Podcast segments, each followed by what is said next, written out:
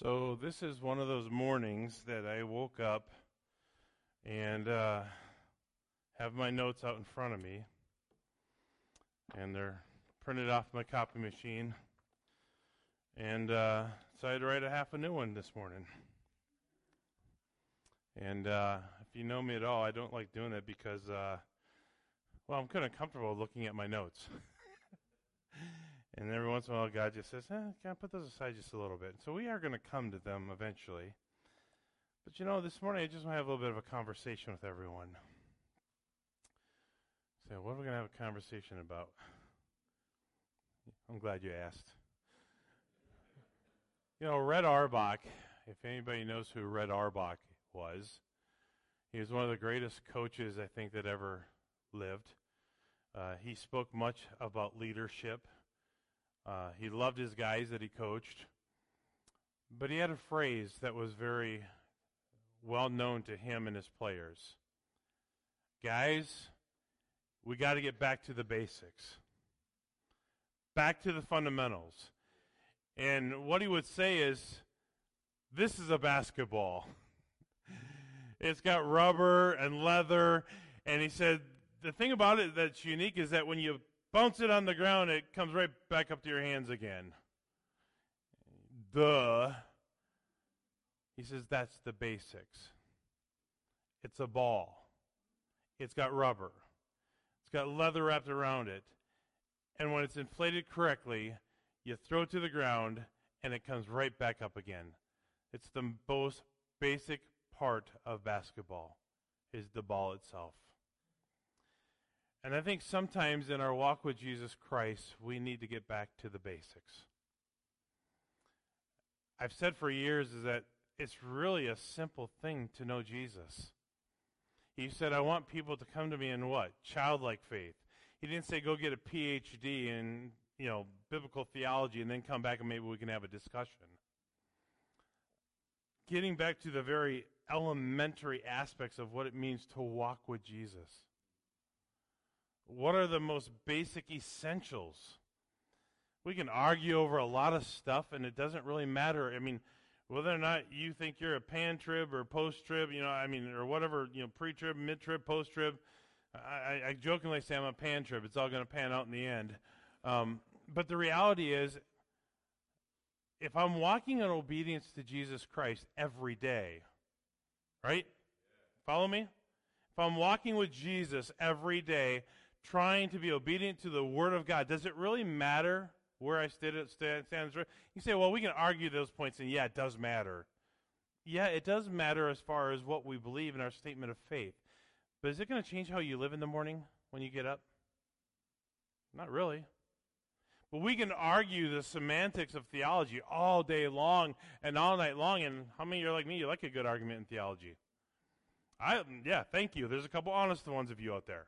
I enjoy the, the, the back and forth discussion, but sometimes it gets a little bit crazy. But sometimes it's just, why? why? It's not going to change how I live tomorrow. But when it comes down to, I'm just thinking in my mind, what are, what are some of the basics that I will die for, but the basics that I just want to live every day out in my life? And I promise you, we'll get to Acts 13 in just a moment. But I think of salvation there's an essential aspect of salvation is I need to know what it is. And not just so that I know that I'm on my way to heaven, but so that I can clearly teach it to someone else. Right? How about baptism? That's important because it's a public identification of what I, what I say is in my heart and my life. Or how about discipleship? Living it out. You know, a disciple very simply learns everything that his master has to show him. I, th- I think of uh, the show when I was a kid. I used to love. Anybody remember wa- watching uh, David Carradine in Kung Fu? Thank you. There's a couple cool you guys out there. You know, used to come over there and lift up the big, you know, thing of coals, and they put the big scorpion or dragon or whatever it was on the inside. Uh, and he, you know, he's always, you know, so calm, cool, and collective, and whooped everyone's tails. You know, right, grasshopper. Yeah. But you know, it's just so funny is that he remembered the basics. And he wanted to learn everything that his master could teach him, right? So that he too goes beyond just becoming a disciple to one who would disciple others. How about just simple obedience? Everyone's got an opinion. I, I want to start just looking at some verses. I want to go back to the basics for about 10, 15 minutes this morning. And I want to challenge all of us that are here this morning to get back to the basics, to live out the essentials, to live out the elementary principles of what it means to know Jesus. Because this is what you need to take to the streets every day. This is what you need to take to the office. This is what you need to live out in your homes. This is what you need to live out. Every, we make it complicated, folks. And that was never God's intention. So I want to think of just salvation. Romans 10, 9, and 10. Sorry, guys, I didn't give you these notes because I just kind of came up with them. Romans 10, 9, and 10 says that if you confess with your mouth the Lord Jesus and believe in your heart that God has raised him from the dead, you will be saved. For with the heart one believes unto righteousness, and with the mouth confession is made unto salvation. Now think about that just very simply. He says that if you confess with your mouth, there's a, there is a key to saying, Lord, I confess. I want to know you. So, well, I believe. So do the devils. Just putting it out there. I want to just ask you have you ever come to that simple moment in your life? That if you say you're a Christian, can you look back and say, there was a moment that I that this verse was true in my life. I confess with my mouth the Lord Jesus, and I believe in my heart that God raised him from the dead. He says, For with the heart one believes unto righteousness, and with the mouth, there's the mouthpiece again. He says, Have You ever taken a moment and just say, God, I need you? I'm just telling you, I did not understand this when I was a younger person. I did not understand it. I could say I needed him. I could say, well, I go to church every week and I read my Bible. I mean, I was that dorky eighth grader that would sit there and read Matthew Henry's commentary in my room rather than watch TV. I was that dorky kid. But the bottom line is, I could say that I believe, but what did I know?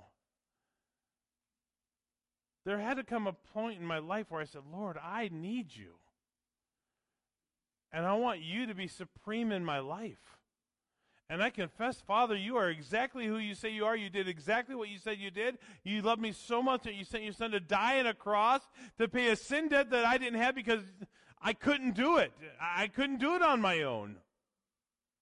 And if you're here this morning you say, I got salvation by any other way, you're mistaken. Because the most basic aspect of knowing Jesus is taking a moment saying, God, I believe who you say you are. I believe that you did what you said you did, and I am not worthy, but God, I can repent of my sins, and I confess them to you, and I ask you to be my Savior. And if you've never done that, there's a good chance that you don't know Jesus. And if you don't know Jesus, you can't live the life that He's called you to live. You cannot do it. Why? Because you don't have the Holy Spirit indwelling you. In my flesh, I cannot do it. I don't care how strong I think I am, or how wise I think I am, or how, how many ever experiences I think I've had. It does not matter. Apart from the Holy Spirit, you cannot live the life that God has called you to live. And it really starts with knowing Jesus. Do you truly know him? And who can know him? Verse 13 says, For whoever calls on the name of the Lord, what? Shall be saved. And can I just add to that Romans chapter 1 and verse 16? I mean, think about this. He says, For I am not ashamed of the gospel of Christ. For it is the power of God to salvation for everyone who believes, for the Jew first and also for the Greek. So there is this point that once I know Jesus, I shouldn't be ashamed of him any longer. That means I'm not afraid that, to, to, let my neighbors know that I'm a Christian. I'm not afraid to talk to it about, you know, about knowing Jesus to my coworker. I'm not afraid to express it to my relatives. The reality is I'm not ashamed of the gospel. It had changed my life. And if you're ashamed of it, that's another whole problem. But this is the basics of walking with Jesus is to know him and to make him known. He didn't just save us so that you can present your get out of hell free card. That only happens in, in Monopoly, and you get $200 for passing go. It doesn't happen in real life. The reality is, God said, I want you to know me and to make me known. Paul very clearly says, I am not ashamed of the gospel, for it is the power of God unto salvation to everyone who believes. Are we willing to say that and not be ashamed of it? And to boldly say, I want to boldly stand for Jesus Christ because he is my Savior. That's one of the most basic things that any of us can hold to. How about John chapter 14 and verse 6? Well, you know, Pastor, you know, there's a lot of different churches. There's a lot of different things being said about how one gets to heaven. Yeah, there really is. There's a lot of different things being said. But once again, what man says does not matter. What man says he's experienced does not matter. It only matters what God's word says. And Jesus said to him, I am the way, the truth, and the life, and no one comes to me, comes to the Father except through me. The reality is, we can talk about Jesus any way we want, but when it comes to knowing him, there's only one way. And I can just tell you as I'm sitting up here this morning, being a Baptist ain't going to get you to heaven. Being a Pentecostal ain't going to get you to heaven. Being a Church of God, Church of Christ, Lutheran, Catholic, Methodist, anything in between, whatever, whatever, it doesn't matter. It's not going to get you to heaven. Because he says, I am the way, the truth, and the life. No one comes to the Father except through me. And the question then becomes do I truly know him? That's the basics of the Christian life. You're not a Christian until you put your faith and trust in Jesus and Jesus alone. It's amazing how you ask the world, Oh, are you a Christian? Yeah, I'm a Christian. Everyone's a Christian, especially in the South. Everyone's a Christian.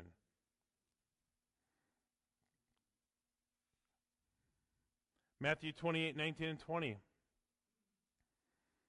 says, Go therefore, or as you are going, make disciples of all nations. And make disciples of all nations, baptizing them in the name of the Father, the Son, the Holy Spirit, teaching them to observe all things that I have commanded you. And lo, I'm with you always, even to the end of the age. I have heard people debate this a thousand times in my lifetime. You know what the debate is? Well, they, he told the disciples to do that. That's not for every one of us. Right. I guess if that's what you want to justify, how you want to justify you not opening your mouth and making disciples, I guess that, that makes you feel good, then go with that one. But that's not what God's word says. This applies to everyone who knows Jesus. So not only am I not ashamed of the gospel, he says, not only know me, but make me known, but go and teach all people, disciple them, baptize them. One of the things we're talking about on Wednesday nights is telling our story. Getting comfortable with talking to your neighbors, your friends, your coworkers. What story has God given you that may be unique to you that someone else needs to hear? You know what is a sad reality is that a lot of people in a lot of churches never open their mouth. Well, you know, it's not my gift. Telling your story and being being somebody who shares the gospel is not a gift, by the way. It's obedience. That's what it is. It's not a gift thing, it's an obedience thing. And I don't know about you, but I'm probably better than most of you in this area. I can come up with a pretty good excuse as to why I don't do it all, all the time. I can rationalize it. I can justify it. I can excuse it. I mean, I'm busy, right? I mean, who's not busy?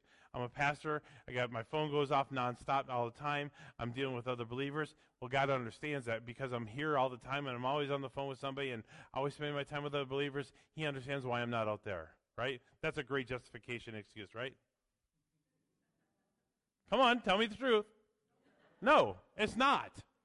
But I am really good at coming up with a good one, just like you. None of us have a justifiable excuse rationalization, anything. Because this is a, an obedience issue, not a gift issue. Let that sink in. It's not a gift issue, it's an obedience issue. And if we're not obedient to God, how can we expect the blessings from God? I mean, do you bless your kids consistently when they consistently don't do what you ask them to do? I know we're not God. Maybe you're a better parent than I am, but I have a hard time. Hey, clean your room, take out the trash. Oh, Dad, by the way, can I have 10 bucks? no. Go do your chores and maybe. right? I mean, how we think sometimes. But we do the same thing with God. Only we're not getting 10 bucks. I mean, you get life. You get His love, His kindness, His protection, His provision, His grace, His mercy, His forgiveness, and on and on and on and on. And yet we choose what parts of our Christianity we're going to be faithful and obedient in. I'm just thinking out loud. I'm just having a conversation with you. These are the basics. We can get tied up in everything else, but these are the basics. I think of baptism. Turn back to Acts chapter 2. Luke, John, Acts.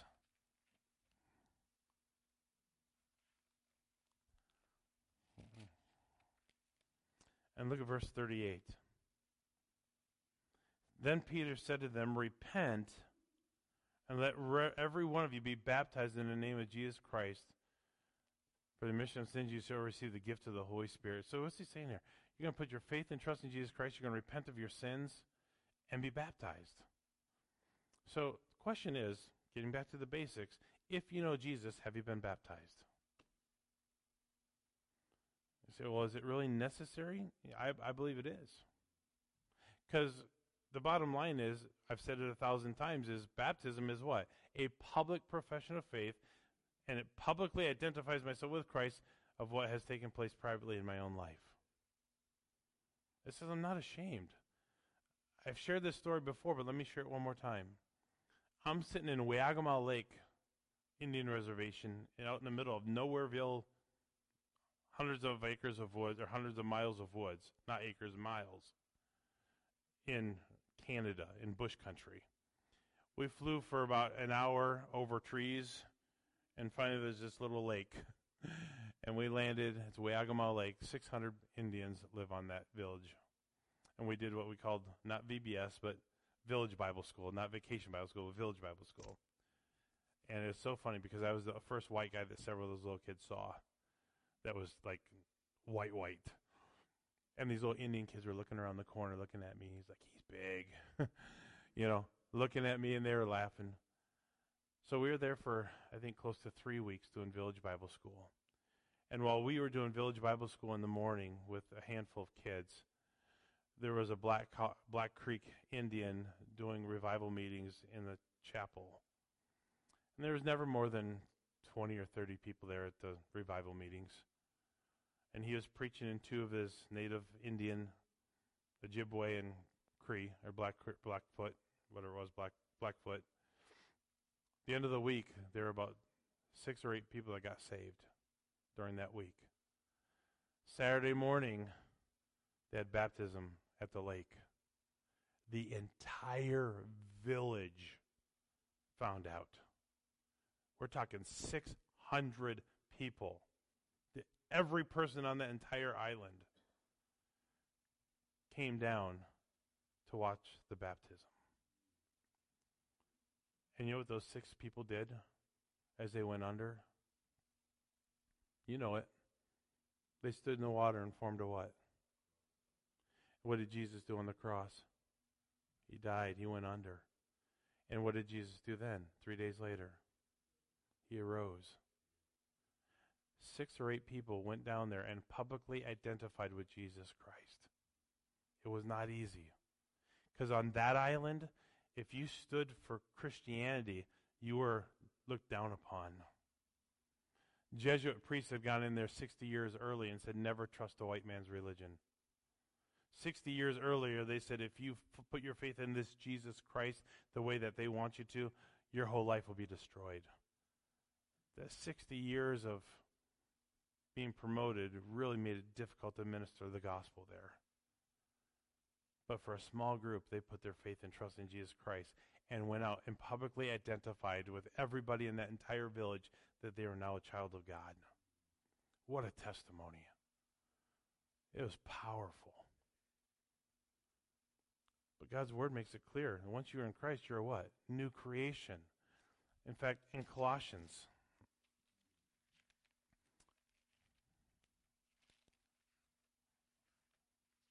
Ephesians, Philippians, Colossians chapter 2 and verse 12. Actually, let me let me go up. Yeah, ver, verse 12. Buried with him in baptism, in which you also were raised with him through faith in the working of God who raised him from the dead.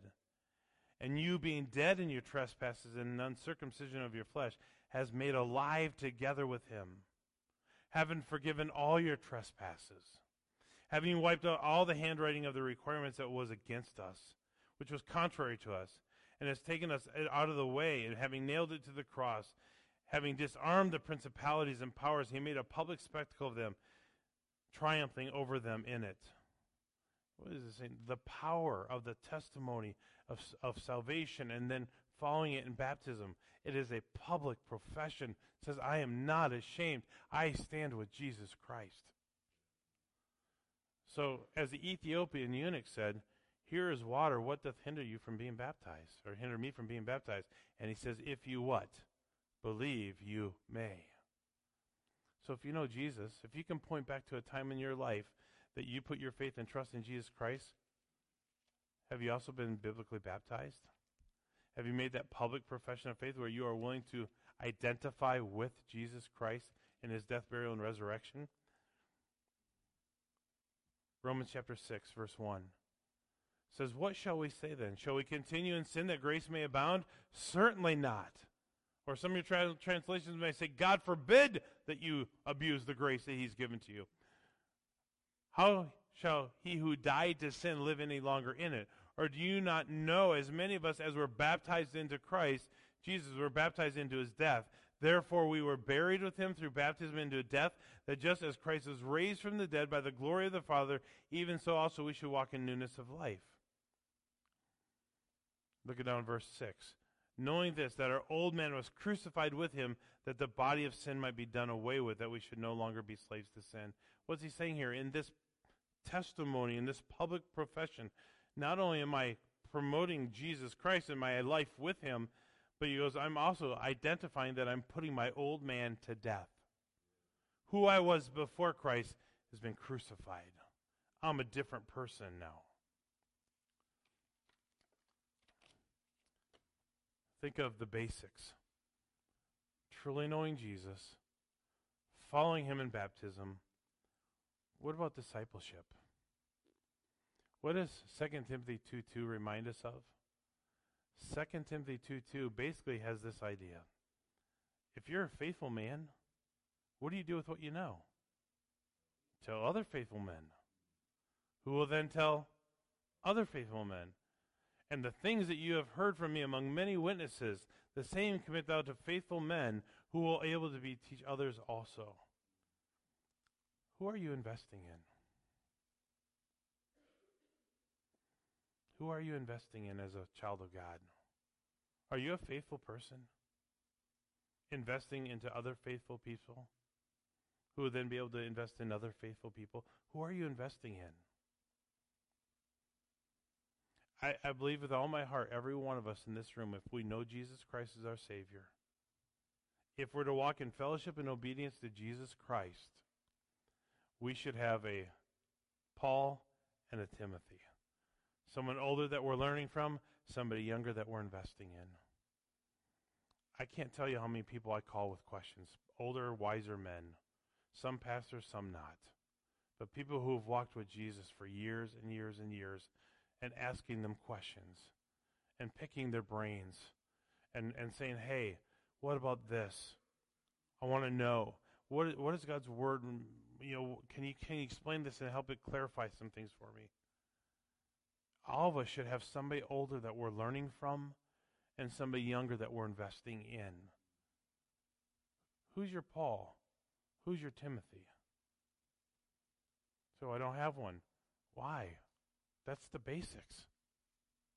That's what God sent us here for. He did not just save us to sit here in this earth and say, Well, I'm saved, I'm going to heaven. All good. He has more for us than that. And if we're not careful, we get busy and wrapped up doing stuff that doesn't matter. We're all guilty of that. Tell your story. I also know this is true too, though. You can't give away what you haven't got. None of us can. If you ask me for a million bucks, well, if I had it, I, I would probably consider helping you. But because I don't have it, I can't give it to you. Right? Mm. I'm not a millionaire. I'm not a thousandaire. I'm not even a hundredaire. I mean, but the reality is, I can't give what I haven't got. And if I don't have a faith that is real, that is alive and vibrant, one where I'm talking with Jesus and He's talking to me through His Word, if I haven't got it, I can't give it away. Does that make sense? How many are with me? We, we can't give away what we don't have. But that's 2 Timothy 2 2. But that's for preachers and missionaries, you understand. No, it's for all of us. How about Matthew 6:33? Basics. I'm just pulling from my brain of thoughts that I think are part of the basic life of living in Christ. But seek first your wealth. But seek first a really nice house. But seek first a really nice diesel pickup. Got to throw that in there. Seek first a neat hobby. Seek first to give all kinds of fun toys to your grandkids. Seek first fill in the blank. What does Matthew 6:33 say? But seek first the kingdom of God and his righteousness. Think about that. Are we seeking first the kingdom of God and his righteousness? I have to admit, that's not always the first thing on my in my mind. Why? Because I live in a fallen world. And everybody says you uh, you know, especially in November and December, you need that new Lexus with the red bow on it. Why? Because they say you need it. Your life will be better if you have it. No. But the reality is, what are we seeking first? What what motivates us? What gets us up in the morning? The fact that you're just going to go to work and make more money, provide for your family? I mean, what is it that motivates us? Am I seeking first the kingdom of God and his righteousness? Not my own will, not my own desires, not my own flesh, not my own opinions, not my experiences, those are the things that should not rule us. Anyone else struggle with that? Come on, let's be honest. Thank you, two of you. It's good to know that two of you struggle. My hands, two two hands and a foot. Um, it's hard sometimes. How about Romans twelve two? I said I was going to get to Acts 13. We'll see. Acts twelve two, And do not be conformed to this world Ouch. Ouch. Anyone else struggle with that? Inadvertently? Don't even have to try? Be not conformed to this world, but be transformed by the renewing of our mind. You know how that happens? Spending time in God's Word.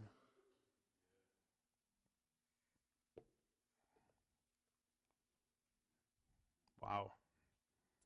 That you may prove, yes, what is that good and acceptable and perfect will of God? You want to know what God's perfect will for your life is? Be transformed by the Word. He'll show you.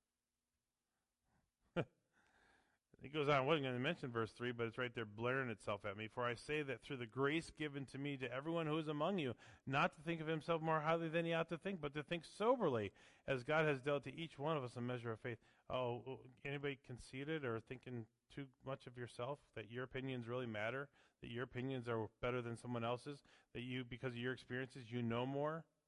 Ouch. Watch out. How about John 13, 34, and 35? This commandment that He's given to us to love one another. Ouch. By this, that all men will know that you're my disciples by our what? Love for one another. There's a verse in 1 Corinthians 13 that you've heard it 8,000 trillion times in your life. Love thinks no evil. Have you ever really just fleshed that out and really thought about what that means?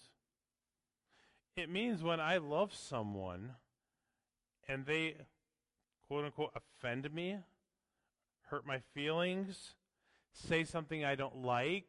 Anybody ever had those things happen before? Yeah, I think every hand, even invisible hands, went up on that one. Um, we've all been hurt by what somebody else has done or said, right? What's our first response when that happens? Jerks. I'll, take care of it. I'll get. I'll. I'll, I'll yeah, we, we're gonna have it. We're gonna see this one out.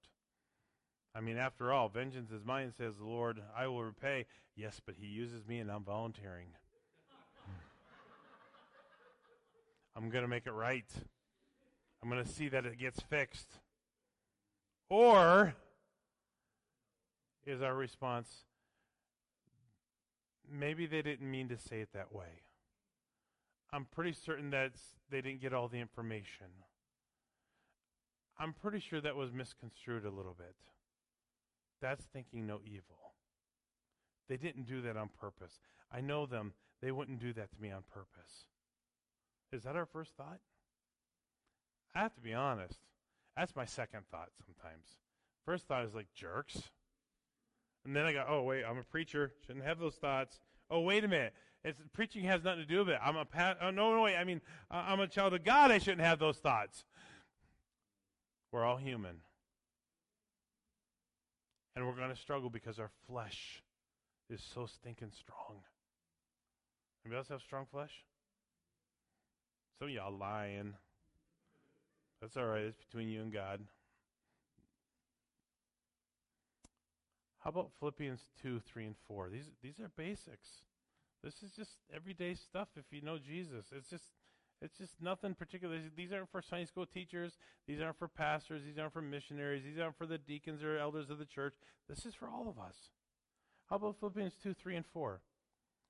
Let nothing be done through selfish ambition or conceit, but in lowliness of mind, let each esteem others better than himself. Let each of you look out not only for his own interests, but also for the interests of others. Man, you ever know that person is everything in life just revolves around them and how they how it helps them. I'm not helping unless it helps me. I'm not going there unless I get something out of it. I'm not going to invest my time if it doesn't pay. My goodness, if I could add up the hours, the thousands of hours I've invested in free labor, free help, free counseling, free this, I'd be rich. But is that why we do it? Or do we do it to be used of God so that God can be glorified and someone else can be strengthened in their walk? Isn't that why we do it? Isn't that why we should do it? I mean, what was the example that Christ gave us? Let this mind be in you, which was also in Christ Jesus, who being in the form of God did not consider robbery to be equal with God, but made himself of no reputation, taking the form of a bondservant and coming in the likeness of man. And being found in appearance as a man, he humbled himself and became obedient to the point of death, even the death of the cross. He was willing to humble himself.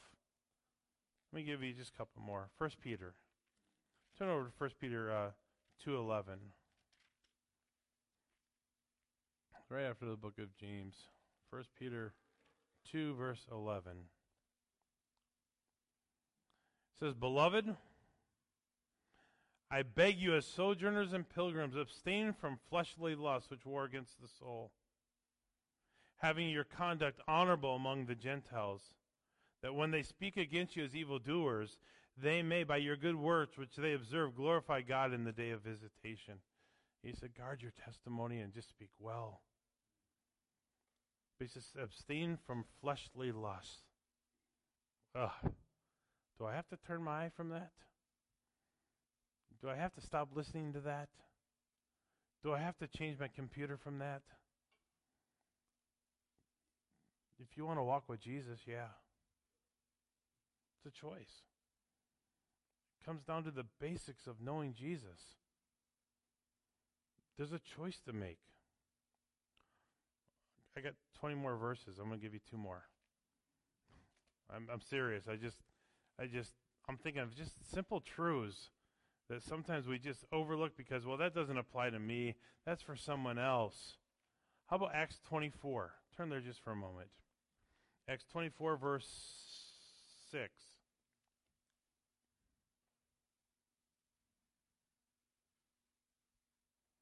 No, that's not it. Did I ever look at wrong? Let me see here. Maybe it's 16. Yeah, verse 16. I'm sorry. This being so, I myself always strive to have a conscience without offense towards God and man. Oh, ouch.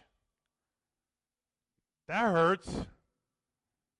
He says, I want to be a man with a clear conscience.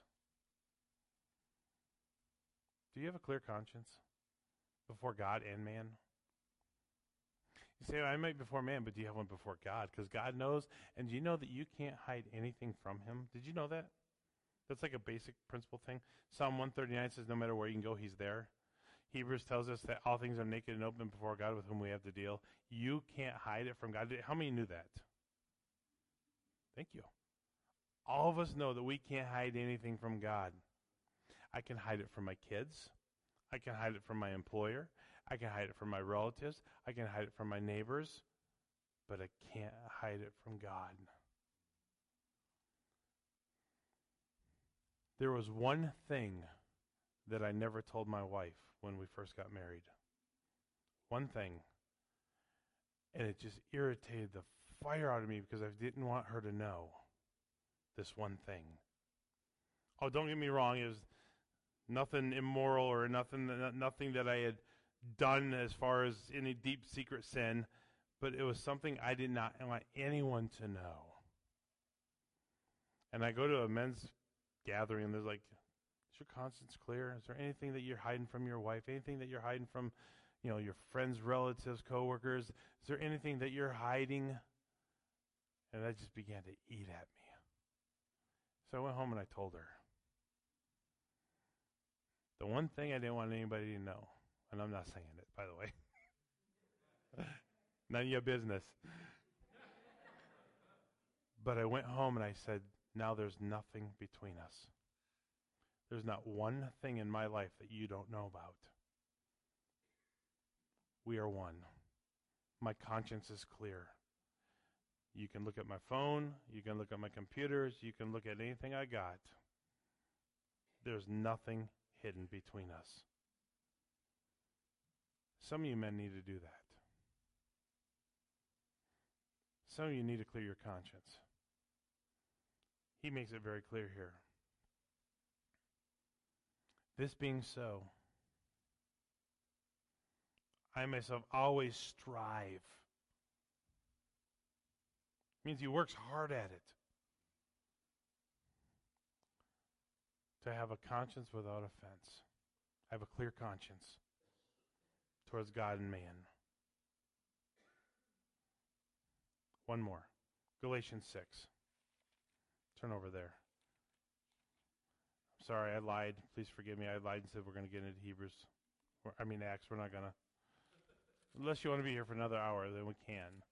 But uh, Galatians, I won't do that to you, and you don't want me to do that to you. So, Galatians 6. Mm, 9 and 10.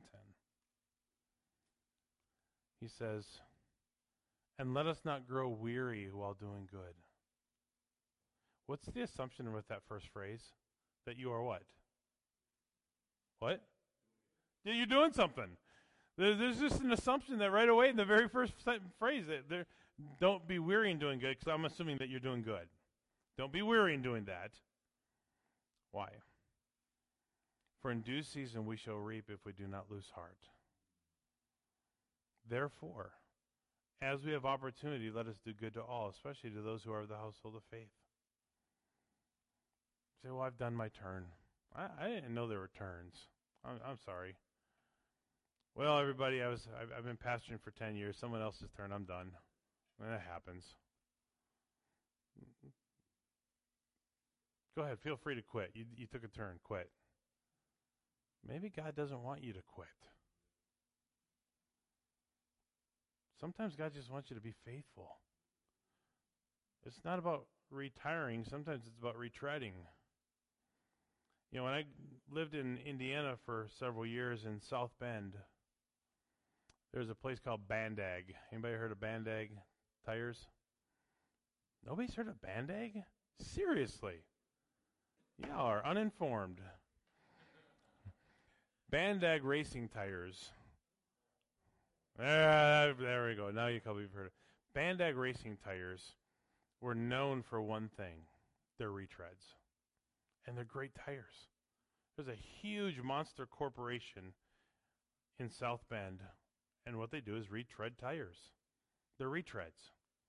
Most people don't like retreads. Well, they could fall apart. Well, they use them in the racing industry. They're in the, you know, in the, you know, funny car races and all that. They're, they're bandags. They're great tires. They're slicks but they'll they'll they'll use them till there's hardly any rubber on them. Then they go back through an entire process. They re- retread them. What am I saying? Sometimes we get worn out. It's not a sign to retire.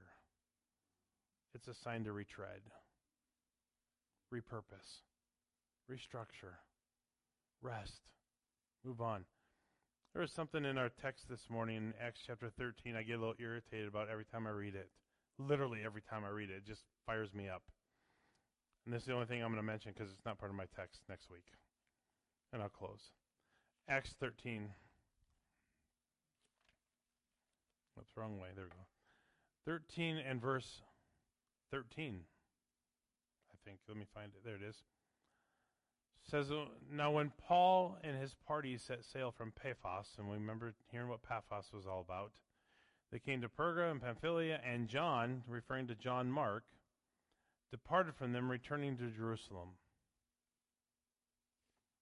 Amen. Say, I missed it. Most of us would. But it said that John Mark departed and returned to Jerusalem. Commentary after commentary says, well, he quit. He quit. But later in Scripture, we find out just a few chapters later that he rejoined the ministry. And there became a uh, sharp argument between Paul and Barnabas about who was going to go with who in ministry.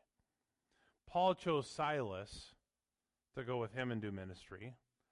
And Barnabas chose, chose John Mark. Remember who Barnabas is? He's the son of encouragement, he's the encourager. He says, I'll take John Mark. No problem. But you know what Scripture doesn't tell us anywhere in the entire Bible? Why John departed and went to Jerusalem. Maybe he had a bone spur. Maybe he had plantar fasciitis wearing no sandals. I don't know. Maybe he had a backache. Maybe he just wanted his own sort of, sort of certified sleeper at home. I don't, I don't know. I have no idea why he went back to Jerusalem. God's word doesn't tell us, and people argue about it all the time. Oh, I ain't taking John Mark. He's a quitter. Maybe the dude was just tired. I don't know about you, but that was a different day and age. I mean, we go to you know town 30 miles away, and you got to find a hojo to sleep in, right? Uh, well, that's not. They don't have Howard Johnson, Howard Johnson's anymore. It's Hampton or whatever, right? You got to find a motel because you want to be comfortable. And you're to get there in your AC vehicle. And when you get there, you're to, you know, find a hotel that's close to a nice restaurant, right? Yeah, they didn't have that in the Roman road. They didn't have that in Antioch. They didn't have the Antioch Inn. Just come on in, you know, we'll leave the light on you, like Tom Bodett says. Not present, wasn't there. Doesn't tell us why he quit. Maybe he's just flat out tired.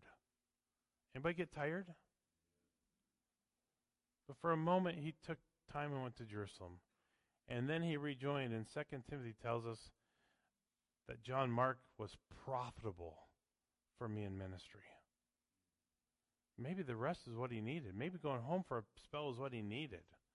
And that's just a free part because that's not even part of my Acts 13 message, so here nor there. But the basics. Sometimes we just need to get back to the basics. This everyday walking with Jesus. The simple things. Know that you're saved. You walked in obedience to, to baptism.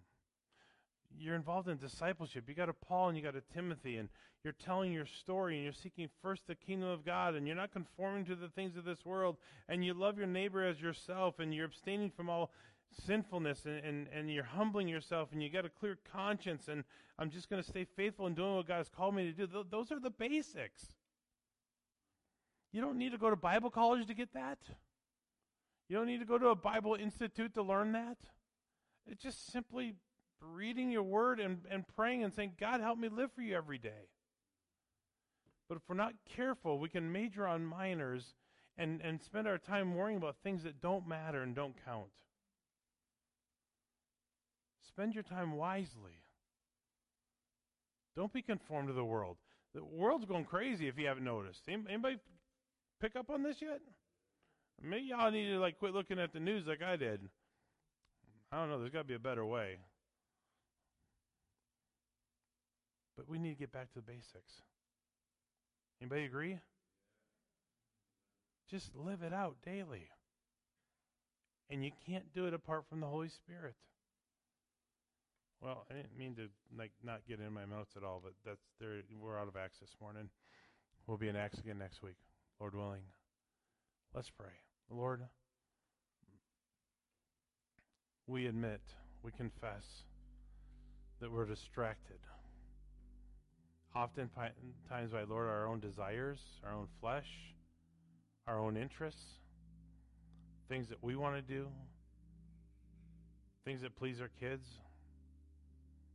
Lord, there's so many things that distract us, so many things that vie for our attention, things that vie for our finances, things that vie for our skills.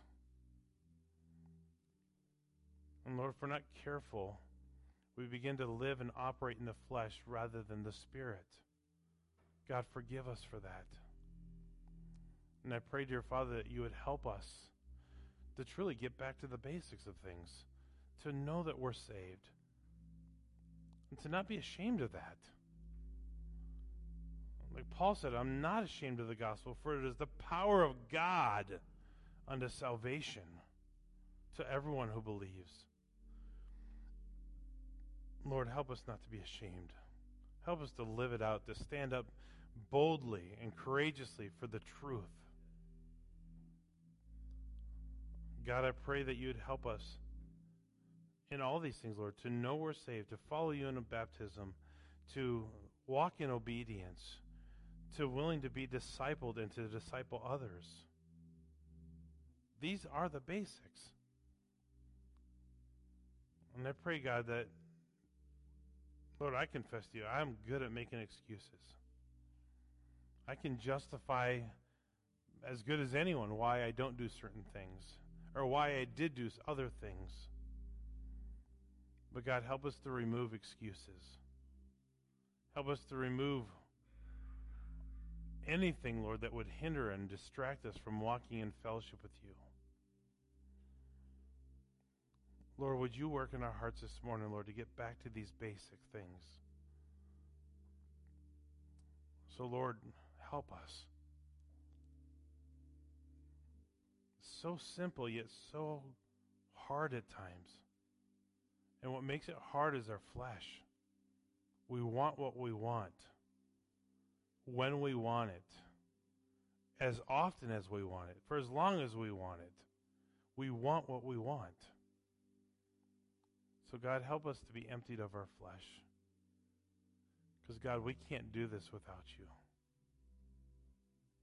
As heads are bowed and eyes are closed, and as I asked every week, how would God have you to respond to what you heard? How would God have you to respond? Are there some things that need to change? Are there some areas that you need to get back to? Starting with reading your Bible and praying and talking with Jesus, just walking with Jesus. say, Pastor, if I'm honest with myself, I need to get back to some basics. God's challenged me. God's convicted me this morning. Would you pray for me? Anyone like that this morning? Yes. Yes. Yes. All over the auditorium.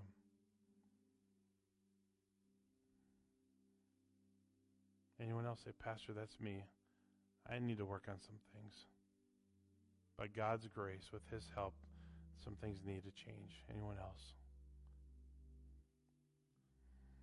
Many of you have raised your hands. Many of you are nodding your heads.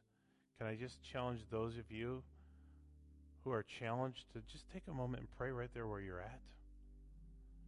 James reminds us that once again, to him that knows to do right doesn't do it, it's sin. So, God, forgive me for these areas of sinfulness. God, forgive me for not telling my story or seeking you first or conforming to the things of the world, for not loving others, for not being humble, from not abstaining from sinful, whatever it may be, you know what it is. You and God know what the struggle is. He knows what distracts. He knows what areas of your flesh get in the way. Just, a, just confess it. And God's word says if we confess our sins, He is faithful and just to forgive us our sins and to cleanse us from all unrighteousness. He is faithful to forgive and to cleanse, but our responsibility is to confess and forsake. Just talk with God. In these moments, He will listen. When you confess, He will forgive. These are the basics. Let's all stand with as we close together. Lord Jesus, I pray, God, that you would work in our hearts to draw us closer to you. Lord, these are things that we've known for years and years and years. We've heard them dozens and dozens of times. And yet they're just simple truths that you call us to live by. And yet, God, our flesh gets in the way. Oh, God, forgive us. Forgive me. Forgive our church. Forgive all of us, Lord, as we confess these things to you, Lord. We know they're not right. We know we need to change. But, God, we also know that our flesh is so strong. God, fill us with your spirit and help us, Lord, to do what we cannot do apart from you. We want to bring glory to you in all that we say and do. So, Lord, as we come before you, I pray, Father, Lord, that you would be with each one who raised their hand, their heart towards you this morning. I ask, dear Father, Lord, that you'd allow them to walk in victory. Allow me, Lord, to see victory in these areas this week. Lord, I desire to, to please you in all these things. But Lord, I also know that my flesh is strong. So, Lord, I pray for all of us as we come together in this local assembly, in this body of believers, and Lord, those even watching online, Lord, that you would grant victory this week and boldness and courage to stand up for truth and righteousness and holiness and to represent you and to reflect you well. Lord, I know that many of us in our agendas are so busy fighting the darkness and we're not reflecting the light. God, help us this week to reflect light. Help, Lord, your light to prevail. And be with each one of us, Lord, as we commit these things to you. We pray these things in Jesus' name. Amen.